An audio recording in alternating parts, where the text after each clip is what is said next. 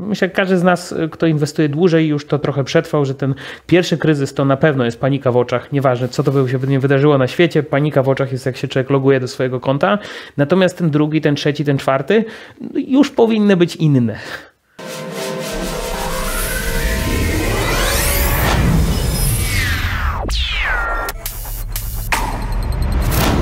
Mecenasami kanału są Mennica Skarbowa SA, lider polskiego rynku złota. Platforma do tokenizacji Mozaiko, nowa definicja inwestycji. KuCoin, czołowa giełda kryptowalut na świecie. Linki do partnerów kanału znajdują się w opisie materiału. Jacek Jakubiuk, witam Cię na kanale Finansowy Preppers. Dzisiaj moim gościem jest autor książki, bloger finansowy Tomasz Jaroszek. Cześć. Cześć. Tomek, ostatnio rozmawialiśmy o tym, jak oszczędzić sobie trochę pieniędzy. Od razu Was odsyłam do odcinka, jeżeli jesteście zainteresowani tą tematyką, tego odcinka nie widzieliście. A teraz, y, jak już zebraliśmy te oszczędności, to będziemy kontynuować temat, bo y, na wszystkich konferencjach, na wszystkich, y, zawsze, wszędzie pojawia się pytanie: mam jakąś drobną kwotę, 1000, 2, 5, 20, co zrobić? Co z tym zrobić? Co zrobić, żebyśmy nie stracili na inflacji, na, na różnych innych rzeczach? Jak inwestować takie małe kwoty? Ja zawsze patrzę na to przez pryzmat y, racjonalnego inwestowania, czyli wrzucamy ten Excel, patrzymy, co się opłaca, co się nie opłaca i po prostu kwota jest niższa niż y, gdzieś tam ta docelowa. I na ten pryzmat edukacyjny, gdzie w zasadzie uczymy się dopiero, uczymy się dopiero, jak ten rynek działa, ale uczymy się też y, takich własnych nawyków, jaka metoda nam pasuje i tak dalej. I bardzo często to będzie kompletnie nieracjonalne, w sensie przy naszej kwocie prowizja będzie za duża, więc ktoś by usiadł i powiedział, no ale chwila, kupujemy coś za 100 zł, a prowizja jest y, minimum 5 zł, czyli no procentowo jesteśmy w plecy 5%, więc to jest bez sensu kompletnie, że my coś takiego robimy. No ale jeśli robimy to po to, żeby się nauczyć i po to, żeby docelowo te kwoty zwiększać, to ja wychodzę z założenia, że poprzez te małe kwoty, nawet jeśli to czasem komuś zajmie rok, dwa, trzy i tak dalej, y, możemy się faktycznie całkiem sporo nauczyć o rynku, ale bym powiedział nawet chyba bardziej o sobie, bo to jest kluczowe, że bardzo wiele osób skacze z metody na metodę, Teraz w ogóle jeszcze doszedł nam dodatkowy czynnik, no bo chciwość i strach jest od zawsze na giełdzie. Myślę, że to, to, to też na tym fotelu nie jeden raz zdanie padło. To są te dwie emocje, które zawsze nam towarzyszą. No i bardzo często przesuwamy nasze pieniądze na rynki kapitałowe, bo widzimy, że można na tym dużo zarobić i odpala się chciwość, no ale w ostatnim czasie y, bardzo dużo złego dzieje się na świecie. Inflacja y, też zaczyna nam zaglądać do portfeli już bardzo mocno, no i odpala nam się ten strach. I ja przyznam się szczerze, że mam od kilku miesięcy już taką obawę, że całkiem sporo ludzi y, straci pieniądze w głupi sposób y, ze względu na strach przed inflacją. Czyli gdyby te pieniądze leżały na obligacjach skarbowych albo na koncie oszczędnościowym i trochę faktycznie przegrały z inflacją, to byłby to lepszy wynik niż samodzielne próby pokonania inflacji, które bardzo często będą się po prostu kończyć źle, bo osoba, która nie wie nic o ryzyku rynkowym, nie do końca wie, jak w ogóle y, giełda czy rynki finansowe działają, może wpaść w bardzo wiele pułapek na samym początku i skończy się to po prostu większą stratą, niż gdyby te pieniądze no, dały się podgryźć inflacji i w tym jednym mhm. na przykład roku z inflacją faktycznie przegrały. Więc okay. ja tak mocno edukacyjnie patrzę okay, na te małe kwoty. Wiesz, drodzy widzowie, jak przeznaczacie pierwsze środki na inwestycje, to y, przeznaczcie je na stratę, y, bo to będzie koszt waszej nauki. Fajnie to zabrzmiało, ale... Może ale, nie od razu na stratę, bo może niekoniecznie to od razu stracone pieniądze, ale na pewno wychodząc z założenia, że jest to związane z edukacją, no to faktycznie ta edukacja jest często tym kosztem. No a tym małą kwotę jesteśmy w stanie szybko nadrobić. Y, to jest tak jak z dopłacaniem do rachunku maklerskiego. Jak zaczynamy od małej kwoty i faktycznie y, stracimy tysiąc czy dwa tysiące i tak dalej, jest to ten koszt edukacji, o którym wspomniałeś, y, a później się okazuje, że zaczynamy zarabiać więcej, z biegiem lat jest coraz lepiej, no i my jednym przelewem pokrywamy wielokrotność tej straty od tak, więc tak naprawdę okay. kompetencja jest ważniejsza. To czy nie lepiej zacząć od demo na przykład? Ja mam z tym zawsze trochę problem, bo Brakuje tego czynnika emocjonalnego po prostu. Y, demo jest bardzo ważne na wielu y, rachunkach maklerskich, inwestycyjnych, y, chociaż bardzo często jest po prostu podstawą rachunku forexowego.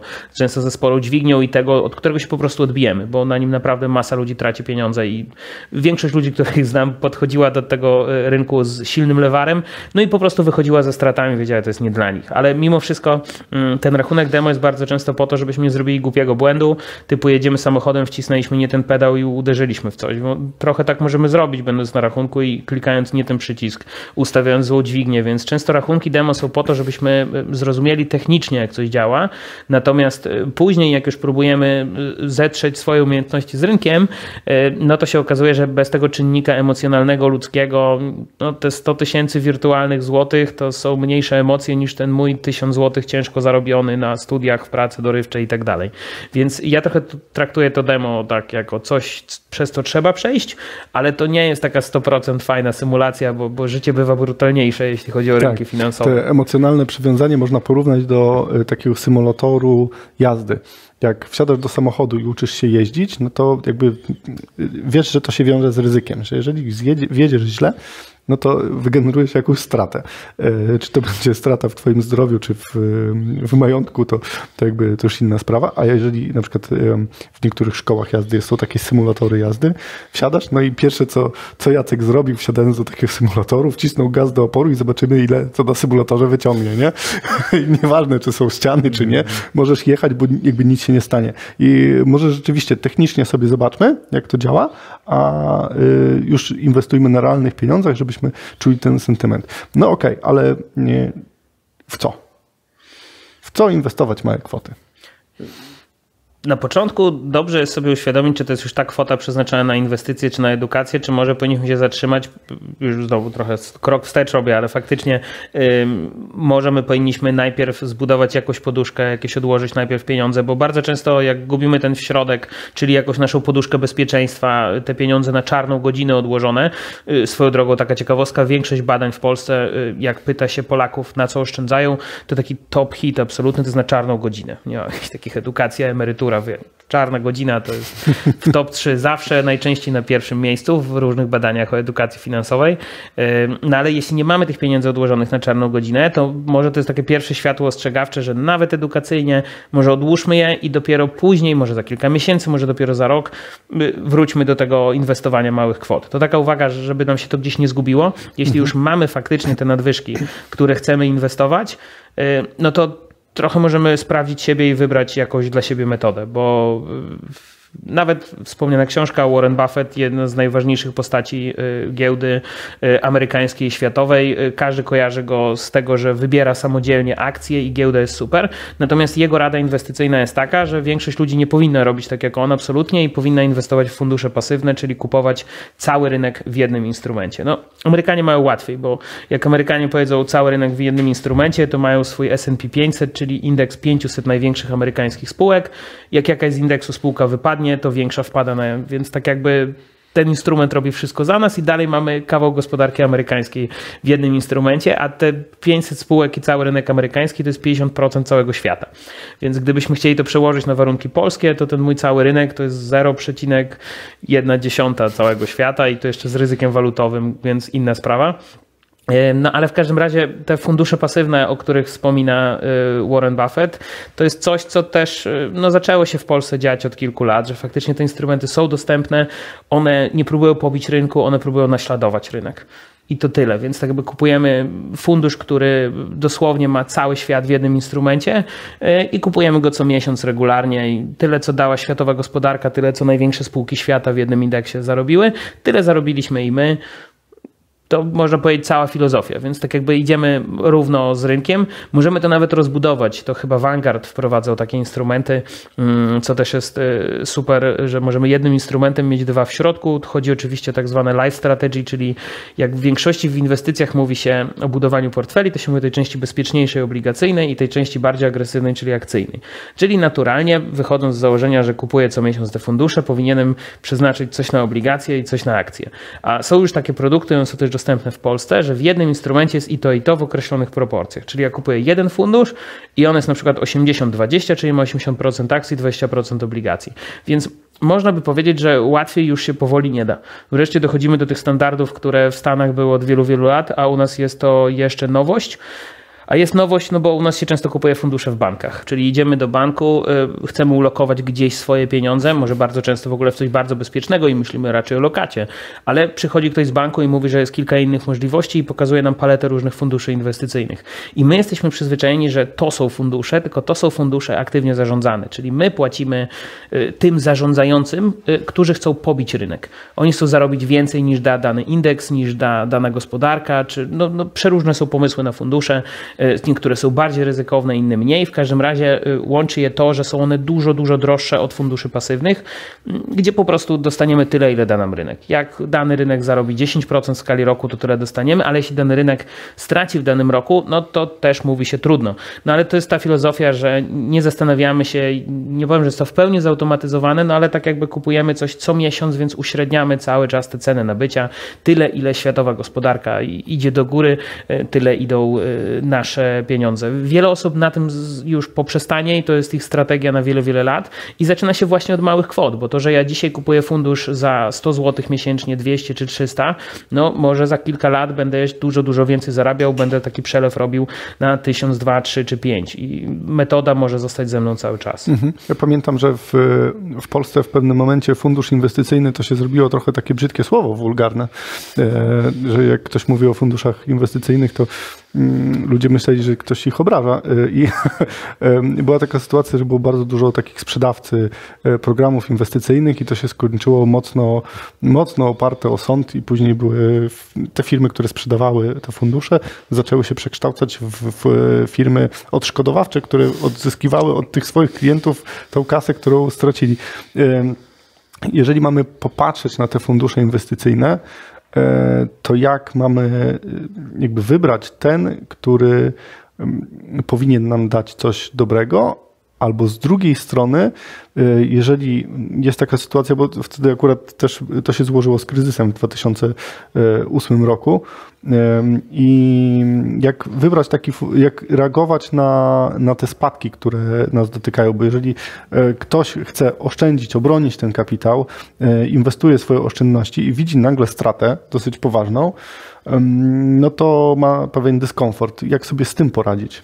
No i to jest trochę ten problem, który w zasadzie powiedzieliśmy na samym początku, że musimy z tej bezpiecznej części tych oszczędności znaleźć pieniądze, które y, mogą dostać nalepkę obarczone ryzykiem inwestycyjnym. Bo jak my tego ryzyka w ogóle nie rozumiemy, no to możemy dostać niezłego szoku i nagle zacząć w dołku wyciągać pieniądze, czy w popłochu uciekać z tymi pieniędzmi z banków, bo nie wiemy jeszcze, jak ten rynek działa. Swoją drogą y, dużo ludzi jest przyzwyczajonych w ostatnich latach do tego, że rynek zawsze rośnie, no bo faktycznie w Stanach Zjednoczonych, nie licząc no z dzisiejszej perspektywy, to co było w marcu 2020, to jest jak flash crash, co było najkrótszą bessą w historii, bo rynek bardzo mocno spadł i błyskawicznie odbił, y, więc to będzie fajnie wyglądało w podręcznikach do historii za, za kilkanaście, kilka kilkadziesiąt lat, no ale w każdym razie jakbyśmy odjęli ten malutki epizod y, globalnej pandemii, który na, dla giełdy za, zamknął się w zasadzie w trzy miesiące, y, no to byśmy mieli najdłuższą chyba historię już, hi, historię hossy na amerykańskich akcjach, więc bardzo wiele osób jest kompletnie nieprzyzwyczajonych do tego, że rynki faktycznie wpadają w bezse, czasem może być kilka miesięcy mm, z mocnymi spadkami, czy te nasze portfele mogą być mocno poturbowane. Dlatego między innymi w portfelach, czy w takich już składających się z kilku funduszy, czy to co wspomniałem, akcje i obligacje, dlatego mamy te proporcje. Bardzo często nie po to, żeby ta strategia była jakaś genialna, bo ma tyle obligacji, ma tyle na przykład złota, a ma tyle akcji, tylko y, te obligacje i to złoto na przykład pozwala nam przetrwać spadki na tej części akcyjnej. Ja mam czasami wrażenie, że my trochę zapominamy o tym temacie i że tak skupiamy się, ile te obligacje, czy właśnie ile to złoto, jako te dwa bezpieczniki e, mają nam przynieść zwrotu, ale w dużej mierze one są po to, żebyśmy nie spanikowali, jak na rynku będzie minus 30%, tylko kontynuowali spokojnie naszą strategię, bo w długim terminie no, większość tych historycznych założeń, e, jeśli się powtórzy, no to, no to raczej te, te akcje robią robotę we wszystkich portfelach funduszowych, więc ja też troszeczkę na to patrzę, że musimy poznać e, samego siebie. No i zasada jest oczywiście prosta, e, że im młodsi jesteśmy i są jeszcze te małe kwoty, no to możemy trochę potestować siebie e, z reguły właśnie na tych większych proporcjach, że mamy dużo akcji, bierzemy na siebie jakieś większe ryzyko. Mówiąc kolokwialnie, mamy czas te pieniądze odrobić. Bo każdy system emerytalny jest tak zbudowany, że im jesteśmy starsi, tym te proporcje muszą się trochę zamienić, żeby nie było sytuacji, że po 50 majątek naszego życia 95% y, suwak na akcje. No lepiej przed tym okresem emerytalnym trochę chronić ten zgromadzony kapitał. Natomiast jeśli zaczynamy, tak jak wspomnieliśmy, od małych kwot, uczymy się, to też będzie fajny test dla siebie, jak ja w ogóle zderzę się z tym rynkiem. Myślę, że każdy z nas, kto inwestuje dłużej, już to trochę przetrwał, że ten pierwszy kryzys to na pewno jest panika w oczach, nieważne co to by się nie wydarzyło na świecie, panika w oczach jest jak się człowiek loguje do swojego konta, natomiast ten drugi, ten trzeci, ten czwarty już powinny być inne. Tak. No ostatnio też spotkałem się z Kamilem Gancarzem i rozmawialiśmy o w zasadzie pierwszym kryzysie, który przeżywaliśmy razem na rynku kapitałowym. No i to rzeczywiście były mocne emocje, dużo się działo. A teraz jak coś się wali na łeb, na szyję, to już tak jest trochę inna, inaczej podejście, już człowiek to przeżył i w sumie to samo, tylko trzeba inaczej zareagować niż wtedy, nie? Odłożyć emocje na bok. Jeżeli nie fundusze inwestycyjne, to co możemy jeszcze wybrać jako taka pierwsza inwestycja, żeby się wdrożyć do, do tego świata? Mm, no, gdybyśmy sięgnęli po takie super bezpieczne rzeczy typu obligacje skarbowe i tak dalej, to pewnie część komentatorów by napisała, że to już nie jest inwestycja, tylko to tak naprawdę jest próba ochrony przed inflacją, czyli oszczędzanie. No ale nie na darmo obligacje można od 100 zł kupować, właśnie po to, żeby wiele osób zaczęło tę swoją przygodę w ogóle z jakimkolwiek rynkiem e, od tych 100 zł. E, coraz częściej mm, firmy tworzące robodoradców, różnego rodzaju fundusze też właśnie zakładają taki minimalny próg wejścia 100 zł same pomogą nam zbudować portfele, czy pokażą, jakie są w ogóle opcje, żebyśmy mogli mieć w tym portfelu po prostu więcej, żebyśmy nadal mogli robić ten przelew 100-200 zł, ale w tym portfelu już y, nie będzie tylko i wyłącznie jeden fundusz, tylko jakiś miks trzech, czterech rzeczy portfelowych dobranych. To też jest fajne edukacyjnie, żeby w ogóle sprawdzić, jak to nam działa. Mm, ja osobiście y, y, no, wielką miłością darzę rynek po prostu akcyjny, mając pełną świadomość, że jest on dużo bardziej ryzykowny i sam fakt, że ja wybieram gdzieś sam akcję, to już w ogóle jest czerwone światło, gdzie, gdzie oczywiście dużo łatwiej się pomylić i dużo łatwiej stracić pieniądze, ale ja na przykład jestem wielkim fanem inwestowania dywidendowego i tu od razu mogę ostrzec widzów, y, inwestowanie dywidendowe na małych kwotach jest tak ekstremalnie frustrujące, że najbardziej cierpliwi tylko to przetrwają. Bo inwestujemy pieniądze z myślą o tym, że one będą nam płacić te kupony, czyli dywidendy przez długie, długie lata. No i nawet mając kwotę, dajmy na to już nie taką mikro, tylko te 10 tysięcy złotych, na wybieraliśmy się tych spółek, przemyśleliśmy to, zrobiliśmy analizę, kupiliśmy to wszystko i przez cały rok dostaliśmy nasze na przykład 550 zł minus podatek. No i rok pierwszy zaliczony. No to jest dosyć frustrujące. Ja się odbiłem od inwestowania dywidendowego y, jako, jako student y, właśnie z tego powodu, że no ta cierpliwość absolutnie bez szans na etapie dwudziestolatka inwestowanie dywidendowe było fajne tylko w książce. Na etapie trzydziestoparolatka to jest zastanawianie się, co by było, gdybym nie ruszał tamtych inwestycji i kontynuował to, no ale tak jesteśmy skonstruowani, że wiesz, jakbym mógł się cofnąć w czasie, to, to bym powiedział temu to naście lat młodszemu Tomkowi. Oprócz tego, że wypadałoby mieć tego więcej wcześniej, ale na pewno bym zasugerował, że nie, nie rzucaj tego inwestowania inwestowania dywidendowego tak wcześnie. Zresztą te spółki nie tylko płacą te dywidendy, ale one też rosną. One bardzo często bardzo dobrze sobie radzą na rynku, więc to też nie, nie jest tak, że my tylko czekamy na ten kupon. To jest super fajne, jeśli kogoś to motywuje. Y, ja jestem o tyle do tego przekonany, że ja lubię dostawać te dywidendy. Tak jakby ta metoda tego, że y, ta gotówka po prostu przychodzi na konto, dla mnie jest większą motywacją niż to, że to jest cały czas wszystko zamknięte w funduszach, w których ja nigdy nie zobaczę gotówki, bo one się tam ciągle akumulują, żeby to było optymalizowane podatkowo, więc te fundusze, znowu jak ktoś lubi Excela, to mi usiądzie i powie, że te fundusze są o 0, coś tam, coś tam lepsze, no ale na mnie lepiej działa to, że ja dostaję kilkadziesiąt tam dywidend w roku od różnych spółek, więc to też jest bardzo fajne, żeby to przećwiczyć na sobie, zobaczyć jak to działa. Tylko ostrzeżenie do widzów szczere, że to jest bardzo frustrujące na małych kwotach.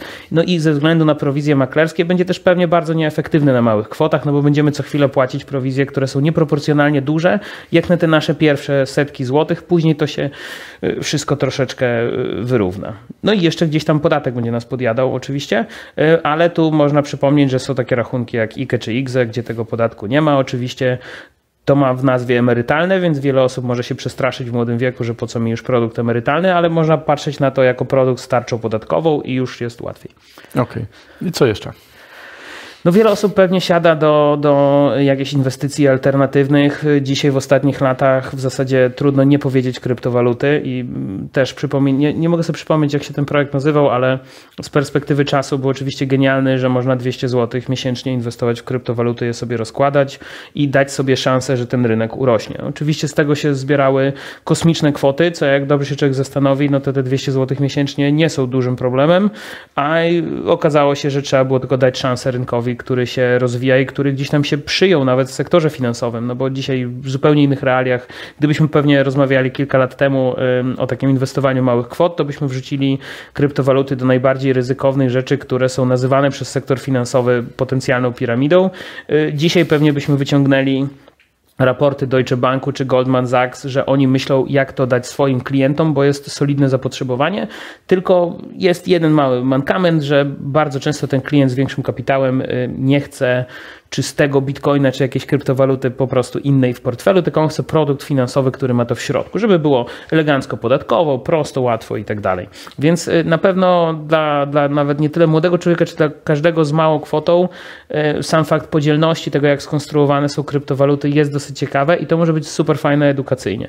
Ja trochę patrzę na to, jak się zmienia sektor finansowy, więc nie zdziwiłbym się, gdyby osoba młoda, zaczynająca przygodę z inwestowaniem, odrzuciła obligacje, akcje, że to nudne dla starszych ludzi, poszło od razu w kryptowaluty, ale ta wartość edukacyjna może być o tyle y, wysoka, że autentycznie w sektorze finansowym, czy w ogóle w tych branżach związanych z finansami, zapotrzebowanie na ludzi, którzy coś potrafią w świecie kryptowalut jest bardzo duże, więc ten walor edukacyjny może być ważniejszy niż to, co się tam ewentualnie wypracuje, czy nawet się po drodze straci. No bo cmentarzysko tokenów kryptowalut to też jest fajny projekt, w którym widzimy już dzisiaj tysiące nieudanych projektów, które no, pożegnały się y, miliony inwestorów w zasadzie z pieniędzmi. No i to jest faktycznie produkt bardzo ryzykowny, ale jest kuszący, jeśli mamy małe kwoty, jesteśmy świadomi ryzyka.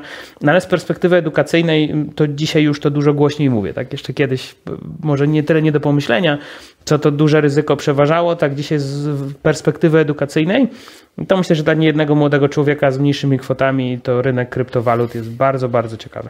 Tak, zaobserwujcie koniecznie kanał i dajcie dzwoneczek, bo z Mike'iem Satoshi nagraliśmy odcinek też o tym, jak weryfikować projekty kryptowalutowe.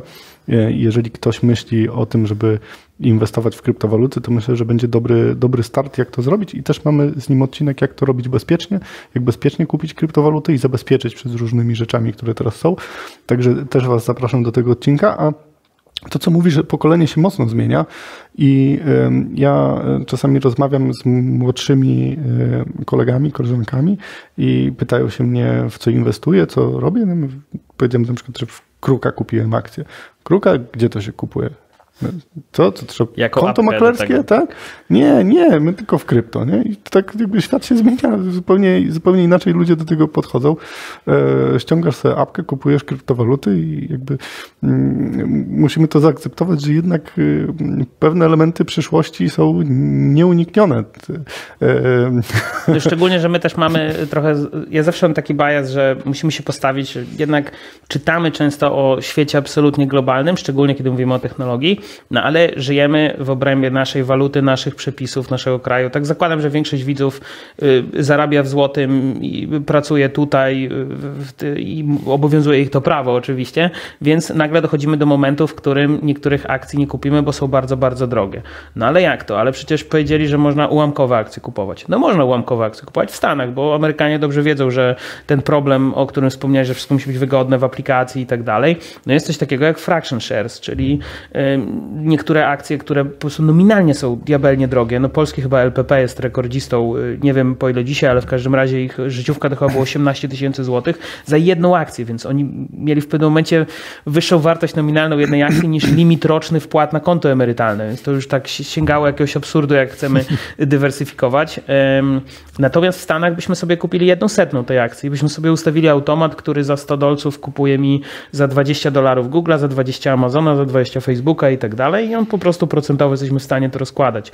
I, I znowu to jest wygodne, to jest w aplikacji, to jest prawnie, wszystko się zgadza jak najbardziej. Są te akcje ułamkowe, które no, no, no dają możliwość w ogóle inwestować. Nie, nie każda spółka wychodzi naprzeciw. E, zresztą wspomniany już dzisiaj Buffett też miał ten problem, bo e, jak ktoś ma jedną akcję spółki Berkshire Hathaway, to w warunkach polskich jest milionerem. Ona chyba pół miliona dolarów sięgnęła już e, cena jednej akcji, tam nigdy nie było żadnego podziału, no ale przez to, jakie to było problematyczne, to tam powstały akcje B, które kosztują kilkaset dolarów, czyli żeby po prostu te osoby, które też chcą zacząć w ogóle i też chcą zaufać Buffettowi i kupować akcje jego funduszu, no żeby w ogóle miał jakąkolwiek możliwość, bo się okaże, że to wartość netto całej rodziny nie jest w stanie, musimy sprzedać wszystko i dalej brakuje na tę jedną akcję, więc czasami nie, rynek wychodzi nam naprzeciw, y, czasami nie i musimy sobie radzić sami, no ale technologia faktycznie dzisiaj no, daje kosmiczny dostęp. Ja to zawsze jak mam jakikolwiek wykład, y, czy, czy w szkołach, na studiach, czy, czy do jakiejś bardzo młodej publiczności, no to naprawdę dostęp do rynków, do technologii jest kosmiczny to 10 lat temu było nie do pomyślenia, że będziemy w stanie w ten sposób inwestować. Oczywiście z tym idzie masa innych pułapek, tu wspomniałeś, będzie wywiad o bezpieczeństwie.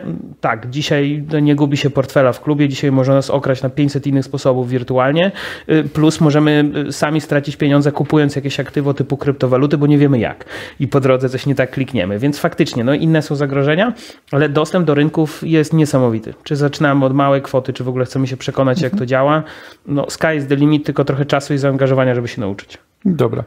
Myślę, że już dużo powiedzieliśmy. Czy mamy jeszcze jakiś taki fajny pomysł e, na inwestowanie małej kwoty? Chciałbym powiedzieć y, nieruchomości, jak to w ogóle można usiąść do tego tematu, jak to ugryźć, ale w Polsce brakuje jednej rzeczy, o której się fajnie czyta i trochę z zazdrością, no mianowicie rejty, czyli jakieś fundusze, które dają nam ekspozycję na rynek nieruchomości. Znowu możemy sięgnąć po rynki zagraniczne, no ale to tak trochę zgrzytam zębami, że przechodzę koło pięknych, komercyjnych, wielkich budynków, które mogłyby pracować już nawet na moją emeryturę na koncie, ale czasami dosłownie te budynki pracują na emeryturę jakiegoś sąsiada z zachodu, bo jakieś fundusze fundusz na przykład ma ten budynek czy coś takiego. Dochodzi do takich paradoksów, e, ale no my się tego instrumentu jeszcze nie dorobiliśmy, więc niestety takiej ekspozycji y, byśmy mieć nie mogli. Ja znam też taką konserwatywną opcję um, ludzi, którzy inwestują oczywiście w nieruchomości, że jak słyszą pytanie, w co inwestować, y, małe kwoty, no to, że zatrzymać się żaden rynek kapitałowy, tylko pomyśleć, jak z małej kwoty pilnie zarobić na wkład własny, żeby mieć pierwsze mieszkanie, żeby w ogóle zacząć tę część hipoteczną. I ja jak najbardziej to rozumiem, że jeśli dla kogoś nieruchomości są tym pierwszym y,